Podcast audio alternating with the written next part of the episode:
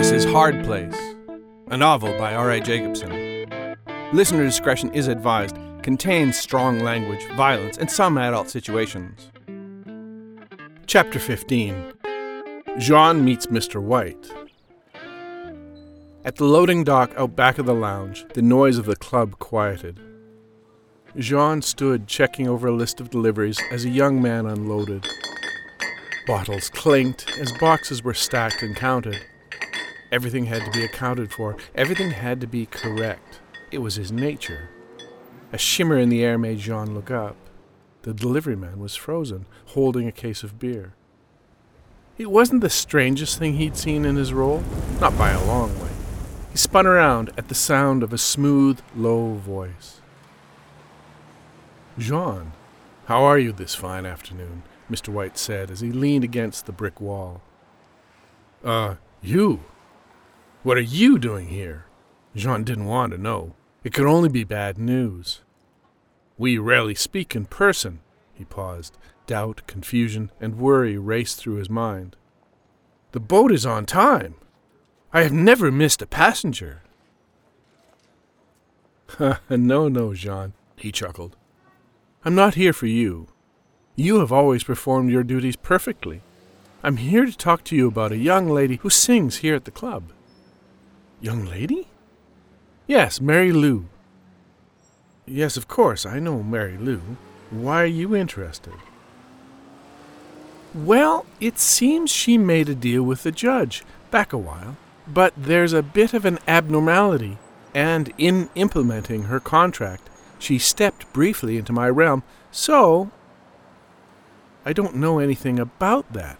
She sings here. That's all I know. I'm not here to step on anyone's toes. I thought I would give you a heads up. There are probably going to be interested parties stopping by to ask after her. With a smile, Mr. White turned and stepped into a mass of black smoke that roiled in the air beside him.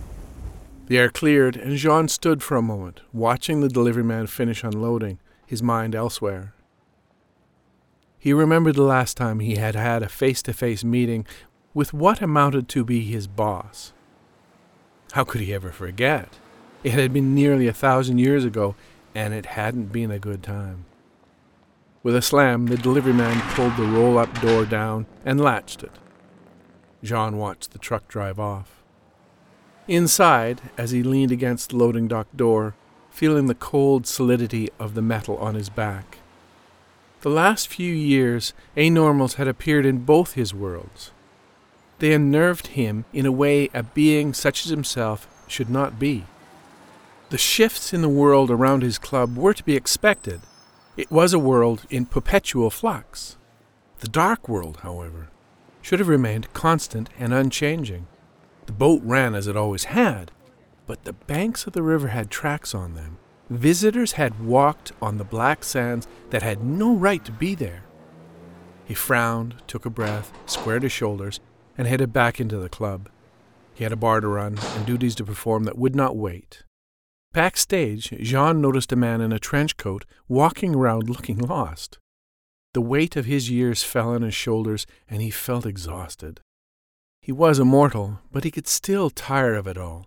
All the bullshit, all the fucking games.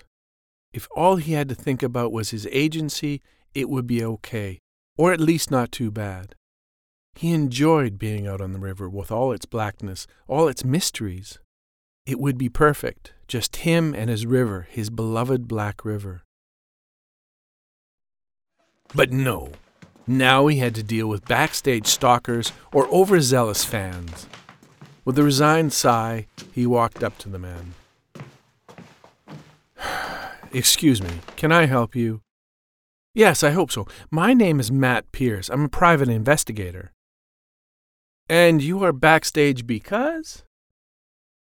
Mr. Charon? Jean Charon? Yes, and you cannot be here. Jean indicated the way out. Matt ignored him with a pinched smile.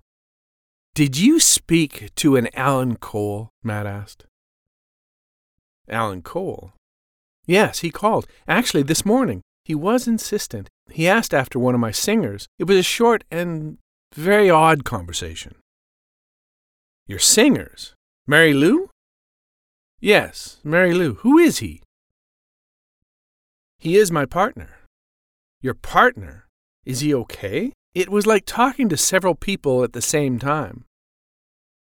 Is Mary Lou here? Matt asked. No. Now you really have to go. Jean started stepping towards the door. Wait, I have more questions.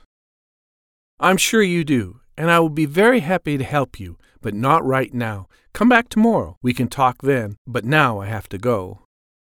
As Matt watched Jean walk away, he realized he was already going to be late to meet Constable Kowalski.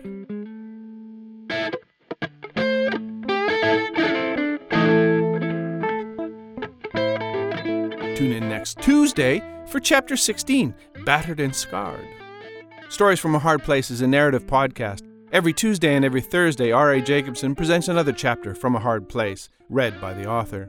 Opening music by Noah Zachrin. Production copyright R.A. Jacobson 2021. If you'd like to support Stories from a Hard Place, please go to patreon.com forward slash hardplace. If you'd like a book version, either ebook or print, you can find it on Amazon. You can find links to all these and much more at Dead Cat Studio. That's deadcatstud.io. Keep the shiny side up.